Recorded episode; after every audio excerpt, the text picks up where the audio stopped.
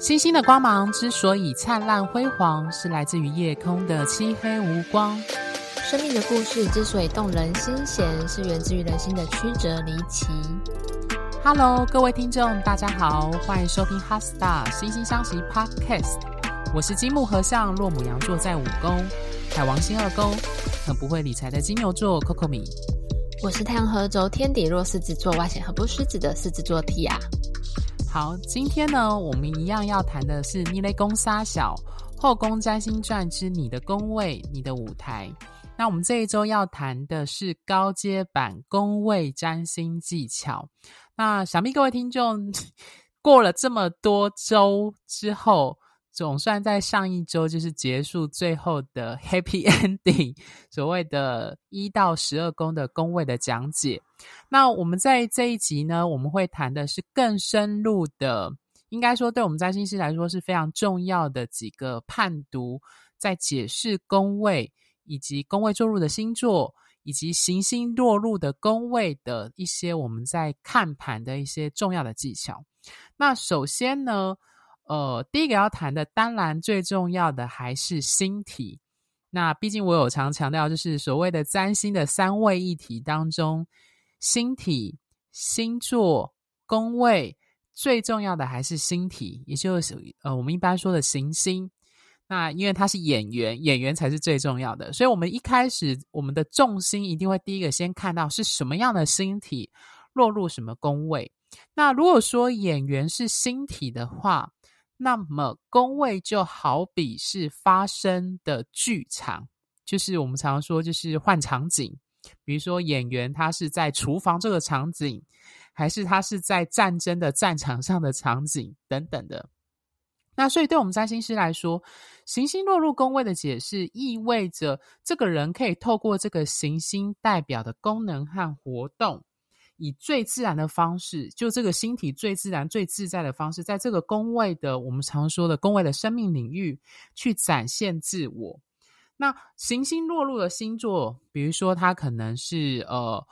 火星落在五宫，然后五宫的宫头是天蝎，那它火星也在天蝎的话，那就代表是说。他可以进一更进一步了解说，哦，原来火星在五宫这个宫位的生命领域当中，它是用天蝎座的这样子的意象或这样的方式去展现火星的特质。对，那我们会就好比像我这样举例，就是像演员穿上衣服，那所以反过来来说，我们常说。他可以反过来去讲解，就是说这个宫位的主题也会借由他什么星体落入他这个宫位，去借由这个演员把这个场景演出更活或更淋漓尽致的那种感觉。对，Tia 有什么想关于这个部分的行星落宫位的解读上补充？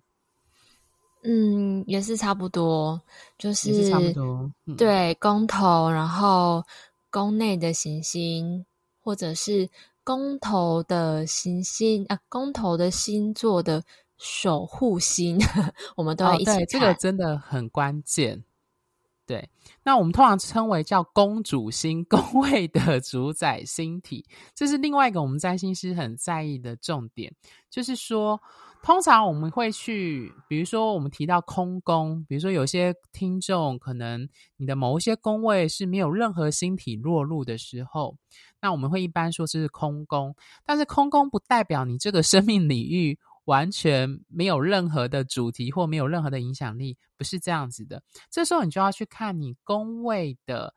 公头就是那个起头，重点是起头哦。大家要知道那个顺序，一开始的起头，它是落在什么星座，然后去找这个星座的守护星。那这个守护星落在什么样的宫位，什么样的星座，以及它跟其他演员，也就是其他星体之间的相位，就会影响你这一宫的主题。举个例子来考大家。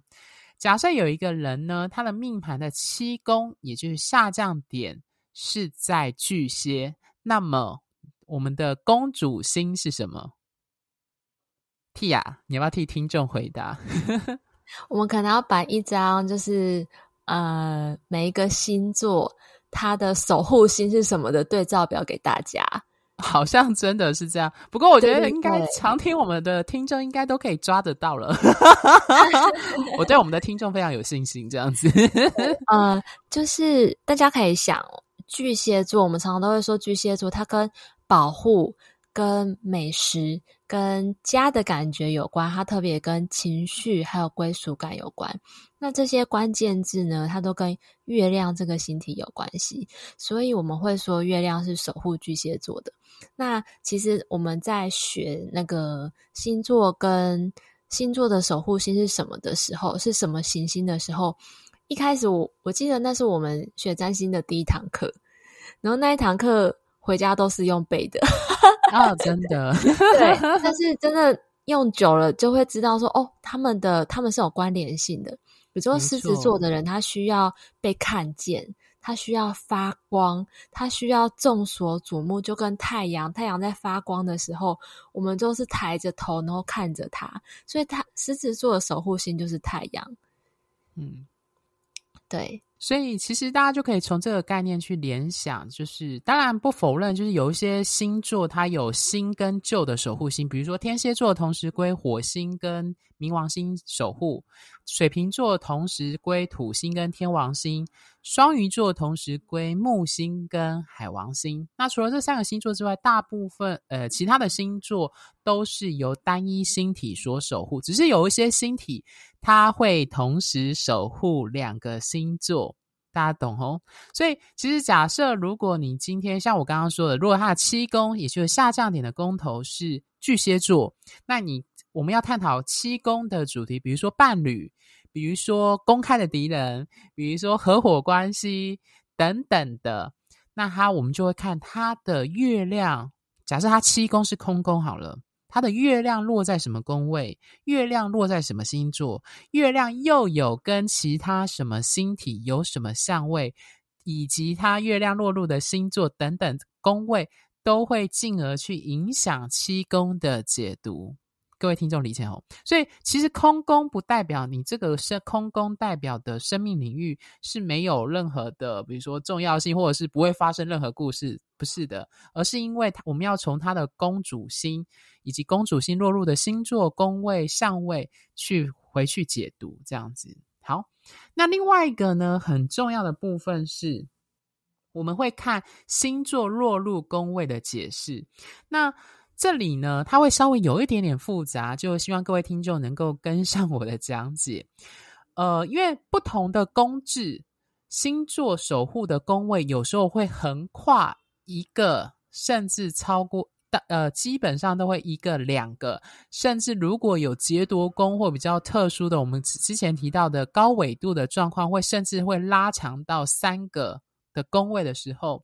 那。我们一般来说，一个星座分别落入的宫位里面当中最重要的、最最最重要的，大家永远要记得是宫头。就是说，我们一直强调说，宫头起头的那个一度的第一度开始的最起头的那一个点，它是落在什么星座？就是我们刚刚前面说的公主星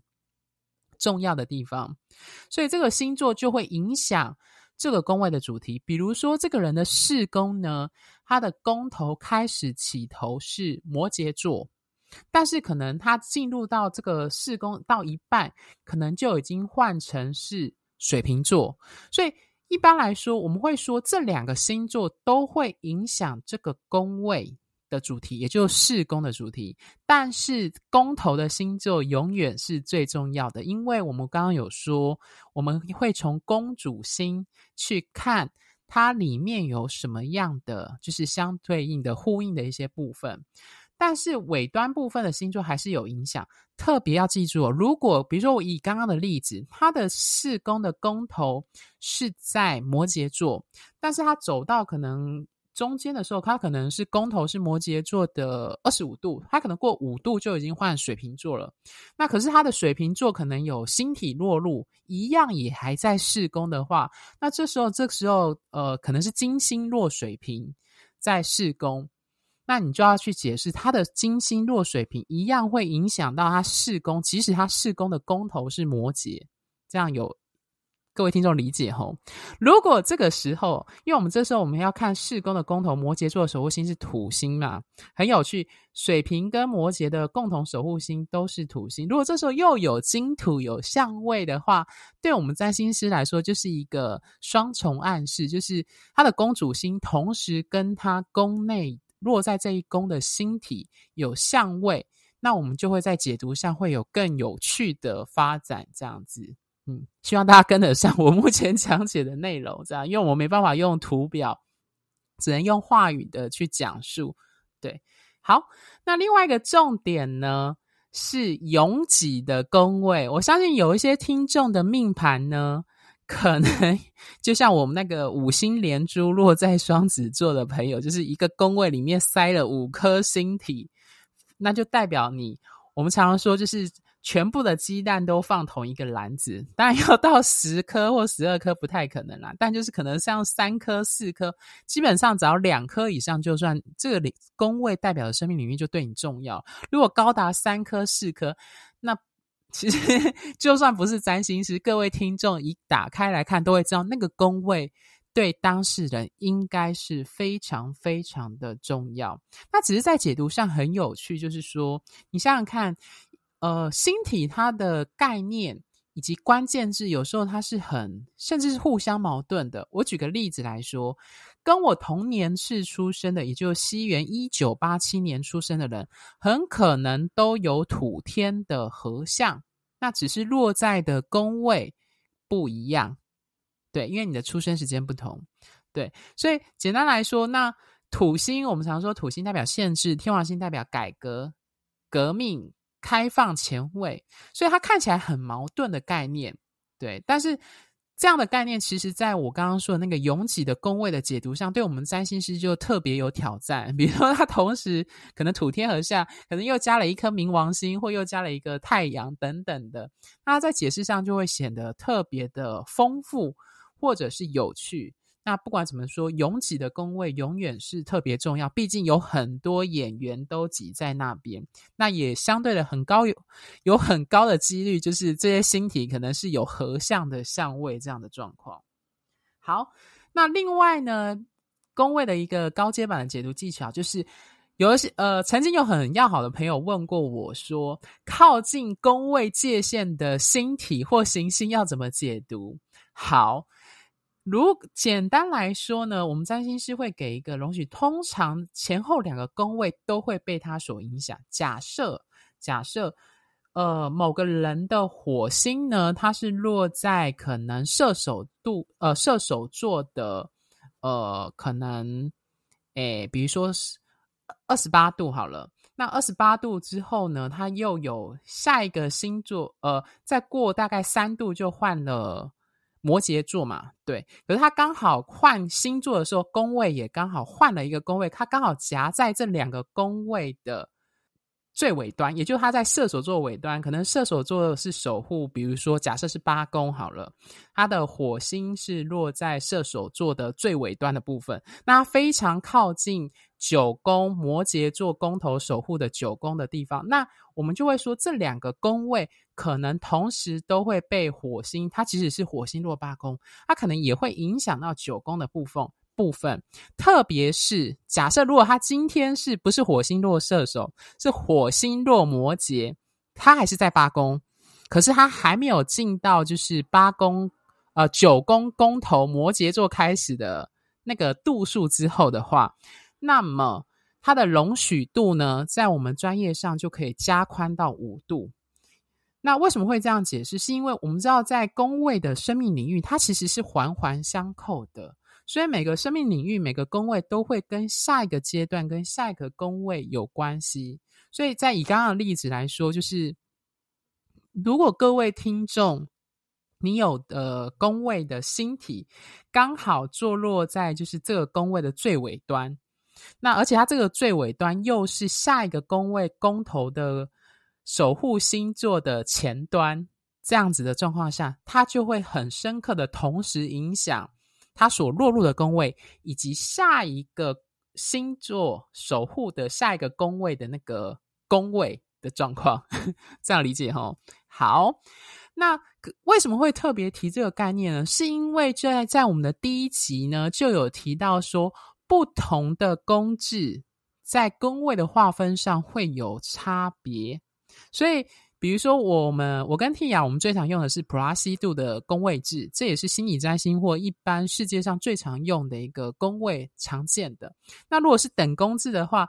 这在状况下就很有趣。你如果刚好是在那个最尾端，很有可能就是你在不同的宫位制度上就会被划在不同的宫。比如说，可能假设。你的木星应该是落在在普拉西度制，应该是落在二宫，可是到了等宫制或扣取制，它可能就变到三宫。所以为什么会有提到这样的概念？就是说，我们有时候会给一个容许度去解释那个离宫位界限很近的星体这样的状况。好，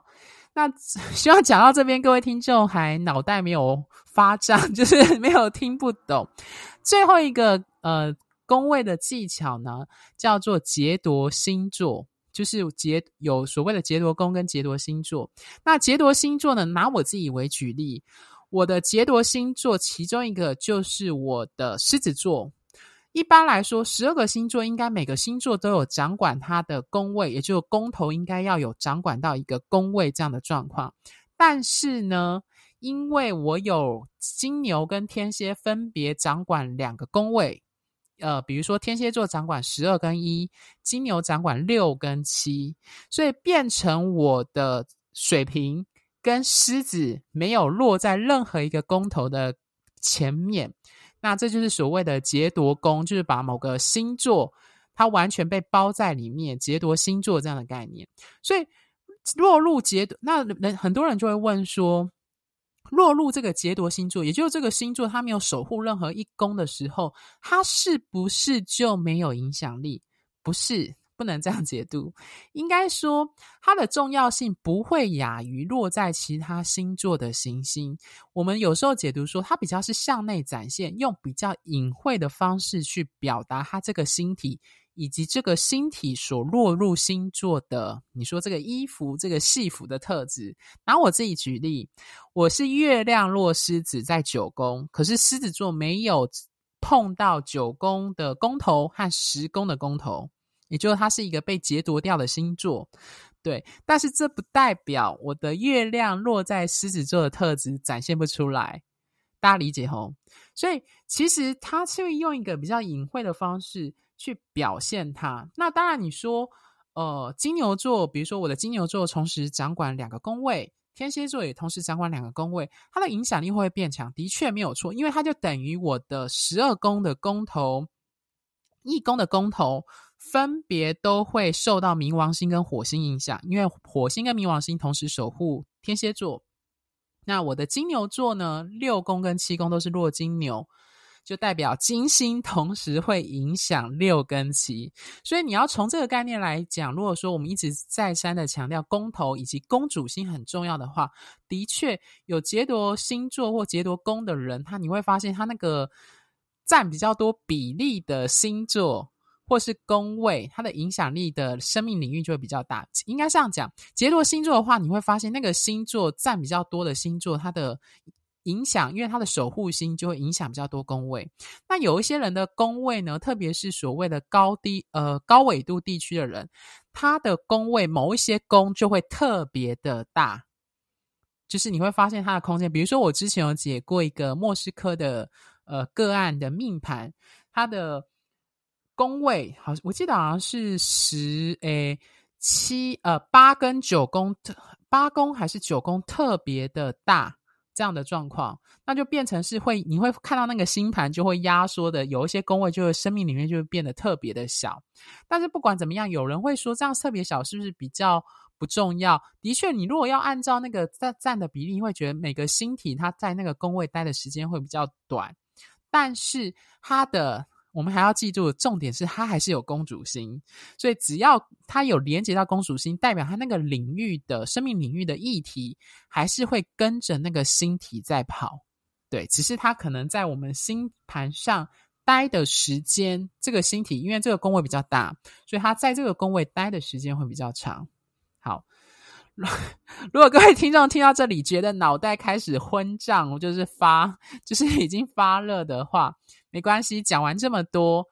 总而言之，各位听众要学到最重要的其中一个技巧，就是一个最大、最大、最大的法则，就是记住你宫头的手落在的星座是什么，这个非常的重要。然后要记住这个宫头落在的星座的守护星。会强力的影响这个宫位的主题。那么，只要记得这个，应该就代表你们这一集有学到了。其他刚刚讲的一些太复杂的，没关系，忘记没差，就找我们两个咨询，我们会帮你们搞定。好，Tia，你有没有什么想补充的？谢谢 Coco 米，Coco 米真的讲得非常的仔细。呃，就是他前面有提到很多可能很。呃，很多听众会问我们的问题，他比如说被解读的星座啊，这一些他都讲讲了。我想说，也可以为很多人解惑，因为很多人就问说：“诶，我的什么宫是空宫，这时候怎么办？”然后在宫位的高阶版，我们占星师在解盘的时候，其实我们拿到星盘的第一件事情是先看。整张星盘给我们的第一印象是什么？这时候我们看的是，诶，有没有比如说比较多颗行星，它落在星盘当中哪一个方位的部分比较多？比如说，呃，如果说行星大部分是落在第一宫到第六宫，也就是我们说的北半球的宫位。那可能会代表着这个人他比较着重在私领域的部分，他比较内向，比较多内心世界的活动，然后家庭啊、童年对他来说比较重要，然后也有可能比较宅。那如果说他的行星大部分是分布在第七宫到第十二宫，七八九十十一十二，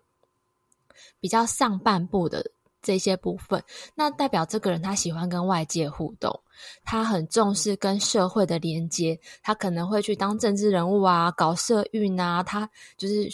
呃，觉得团体利益就是自己利益这样子。那如果一个人的行星比较落在东半球第十宫、十一、十二、一二三宫，那这样的人他是一个比较凸显自己特质的人。就是他是比较关注在自己的身上。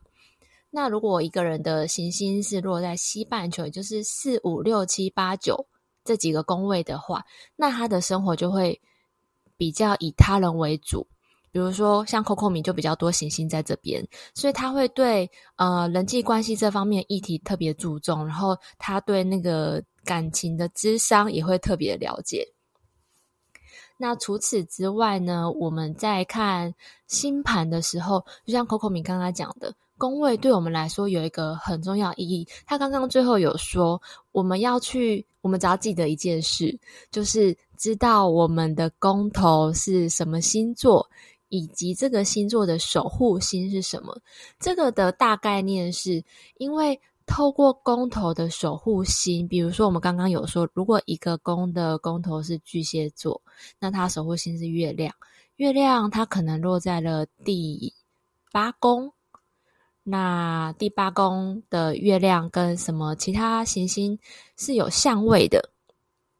简单来说，透过宫头的守护星。在我们占星师眼里看到的星盘，它会是一个互相连接的星盘，所以这时候星盘会从二 D 的平面变成三 D，然后它会变成有一个互相的连接性。再来就是从这样的互相连接性去领悟个案生命当中可能的主题，还有他现在遇到的故事。这个就是我们占星师存在的价值的所在。也就专业技巧的职业占星师的 重点。对，那我可以我可以举一个例子，就是我刚刚说的，我们怎么样透过公头的守护星把星盘连接在一起。那我先给大家做一个心理建设，就是说下面这一段如果听不懂没有关系，我只是要阐释我们在解盘的背后，其实有一个非常富含富含着逻辑科学的。推理的心路历程，那这个例子也是我的一个真实的个案。这一个人呢，他的太阳跟火星都在第八宫，第八宫的宫头是双鱼座。好，那他的月亮跟土星在第二宫是处女座，所以这时候呢，我们刚刚有说到，我们会看整张星盘当中行星特别配置在哪一些宫位，所以这个人他有分别有两颗行星在第二跟第八宫，总共四颗。那所以看到这张星盘的时候，我就会先关注这个人。第二宫跟第八宫的议题，比如说自己的资源跟他人资源之间平衡的问题。那同时呢，因为二宫是处女座，八宫是双鱼座，所以这也代表着处女跟双鱼的议题，也有可能是他生命中常常出现的事情哦。也就是心灵跟现实的平衡。那因为这个人他第二宫的月亮。他他的他在第二宫的月亮守护了他的第十二宫，也就是说，他的第十二宫的宫头是巨蟹座。那这个人二宫的另外一颗行星里面的土星守护了他这个人的六宫，所以这个人的六宫跟十二宫的主题其实是跟双鱼还有处女的主题是一样的，是一个重复的。重复性的暗示，所以对这一个个案来说，六宫、十二宫、处女、双鱼的主题，它象征着现实跟灵性之间的平衡。它有可能是面包的主题，好，钱够不够？因为后来我们在谈话过程当中，他是一个想要去学习身心灵的人，但是身心灵的课需要。有时候所费不貲，所以他他会面对一种，就是他有时候他手上的资源跟他的金钱不够的问题，这必须迫使他再回到现实社会，然后每天工作啊，每天赚钱来平衡自己想要寻求身心灵发展的主题。那同样的，我们之前在六宫跟十二宫的时候有提到过，六宫跟十二宫它就涉及了你的身体的锻炼，还是你每天心灵的成长，中间需要一个平衡。所以那还有很多啊，比如说，嗯，这个人二宫跟八宫的行星，他刚刚我们提到的月亮、土星，还有太阳跟火星，都同时跟在，都同时跟他的星盘当中第五颗第五宫的海王星有相位，所以海王星又象征着灵性的发展。那灵性的发展又同时在涉及到了，也是。同样的，他的物质、他的灵性，还有他跟别人之间资源平衡的问题。那在这个解盘的过程当中，我们也会跟他说：“诶，海王星涉及到他二宫跟八宫的主题，那有可能是一个问题的所在，就是他生命当中他一直想要去寻求灵性的发展。”但是他会一直碰到物质跟资源之间的问题，但是也有可能是解药。不过，呃，我们在解盘的时候，不会去，不太会去把刚刚的这一些什么在什么宫讲得太过于复杂。我们会尽量的把这些专业的东西拿掉，然后跟对方说。大概中间我们看到的领悟，然后让对方跟自己生命当中的经验去连接看看。所以以上这一段说明，它只是要告诉大家，我们背后会有在解盘过程中会有一个思路历程，然后这思路历程是非常科学而且负责任的。谢谢 Tia 的分享。我想补充，就是各位听众听到我们如果针对你的问题，我们讲出某一个。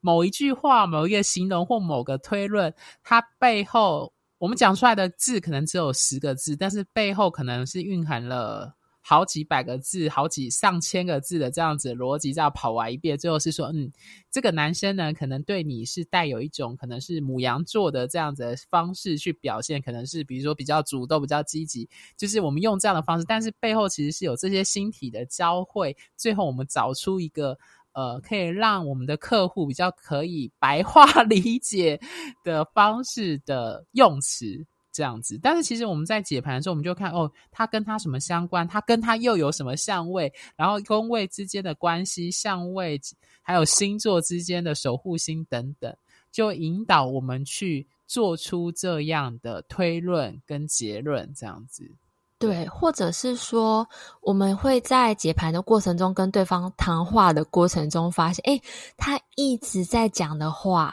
他讲的话背后一直在讲他义工的月亮跟冥王星，呢，就是你可能跟他讲说，他星盘当中有。多么好，多么美的地方，但他都一直说不行，我觉得好害怕，我讨厌什么什么什么。我们从他话语当中一直看到他活在他一宫当中的月亮跟冥王星，这时候我们就会知道说，哦，这对他目前的他来说是一个议题，那就可以从这边切进去，去陪伴对方，去看到说你目前的冥王星让你发生了一些什么事情，为什么？一宫的月亮跟冥王星，目前对你来说这么恐怖，这么重要呢？那把这个恐惧拿掉之后，他才有办法去看到他星盘当中其他宫位可以活得很漂亮、很精彩的地方。好，那节目最后呢，我想要再补充一个，就是我们刚刚有提到最重要的重点是在于，就是你比如说公头的守护星去找。呃，讲错了，公头的星座去找公头星座的守护星落在哪里，会影响这一宫的表现。好，但是再补充一点哦，你的某一个宫位落入什么星体？假设你的十一宫有金星落入，反过来说，金星守护的两个星座所守护的宫位，也就是金牛跟天秤，如果他们有影响哪一个宫位的话。反过来说，它也会影响十一宫的主题。好，这又是更高阶的技巧。如果我听不懂，没关系，可以忘记。对，简单来说，就是它是一个，我觉得星盘很有趣啊。它是一个，你如果看很久，你会找到一些共鸣处，而且是一种重复性的暗示。某一个主题就会让我们占星师会觉得，哦，这个人的命盘一定有某个趋向，一定是有某个图像跟蓝图浮现。对。那毕竟这一集是高阶版的宫位的占星技巧，所以相信各位 听到这里应该也都脑袋昏胀了。好，那没关系，就是一样，还是记住，就是宫头的星座很重要，宫主星该宫的公头落入星座的守护星很重要，记得这样子就已经学到这一集的精华了。好。那最后呢，惺惺相惜有提供数种专业占星的服务咨询。那从如同个人占星身份证最重要也最基础的个人本命盘完整分析讲解，那深入探讨双人关系互动与性格适合度的关系合盘，探讨年度运势与一年中的重要日期与年度主题的流年推运，以及挑选日期作为重要决定和规划的择日占星，这些专业占星的服务咨询，我们都有提供。那另外，如果你正面临人生难关，想迅速立即性的针对目前的困境原因进行厘清，然后进而找到生命出口的人，我们也有提供针对你命盘重点式的判读跟建议的方案。例如，提供及时且快速文字咨询的解忧信箱服务。以及我跟蒂雅的占星三人行方案，都适合想针对单一问问题进行深入咨询的人。那俗谚有云呢，世界上大多的问题都跟人有关系，所以 解决不了问题就解决提出问题的人。那这虽然是玩笑话，但的的确点出人。在我们人生当中的重要性，特别是人与人之间关系。因此，如果你想针对合作伙伴、职场同事与老板，暧昧对象或亲友等各类人际关系的问题进行咨询，那我这边呢有提供关系点线面的服务方案，会针对对方命盘的重点特质来分析你命盘和对方人格个性与关系的样态，进而提供针对你们双方关系甚至是多方关系经营互动时的一些建议。那如果你是对投资理财、金钱资源运用上想要探讨，的人，那欢迎找就是非常有深厚财经专业背景出身，对财经专心学有特别专研的蒂雅进行投资钱财旺旺来的线上文字咨询。那他会从你的命盘中找出隐藏在其中的投资天赋，还有适合你的赚钱或投资标的。那找出你命盘当中蕴藏的一些可能之前没有注意到的资源和保障。那最后呢，我自己本身有从事占星相关主题的演讲与主题式教学。如果各位听众的学校、公司或组织单位有需要这类的培训或研习讲座的安排，也欢迎跟我联系。那因为最近有不少听众会后台私讯我说，询问关于就是专业占星的解盘技巧教学的开班授课事宜。那这真的是蛮让我受宠若惊的，毕竟 就是要为人师表，成为教其他人如何解盘。这件事情，它真的蛮需要蛮大的勇气跟实力。那我非常感谢就各位听众的肯认跟支持。那关于这部分，其实我也还在规划课程跟相关的教学流程。那因为我自己本身是日水合相落金牛座，在六宫宫头的 占星师，所以我在工作上一直都是属于呃慢郎中。也呃，一直有缓慢的行动，但是一直不是那种快速型，但是属于慢工出细活啦。那这部分还请各位听众多多担待。那如果确定有开课这方面专业三星星盘讲解的课程，如何去解盘的话，那我一定会在 Podcast 以及在我们的粉专 IG 上跟各位分享。那如果各位听众喜欢本节目的话，欢迎在追踪小额赞助本节目外，记得到我们的脸书跟 IG 按个赞。那因为我会在脸书上不定时的发一些有关于行运或一些占星相关的贴文。那另外呢，在我们制作非常精美漂亮的 HeartStar 心星相惜的官方网站上也有我之前写的不少专业的占星文章。那各位听众如果有兴趣阅览的话，就可以在 Google 搜寻 h a s t a 星星相惜，就可以找到这个网站进去阅读。对，那我们下一集呢，将进入新的系列单元，宫位已经结束了。那我跟蒂雅呢讨论后，将它命名为“金四大天王降临要怎么办”。那聪慧的听众可能已经意会到是哪四大天王，那到底是哪四大呢？以及这四大为何在占星师眼中特别重要？还请各位待下集揭晓哦。星星的光芒之所以灿烂辉煌，是来自于你们的订阅与赞助。HeartStar 心星相惜，真心相待，专属你的心愿。拜拜，拜拜。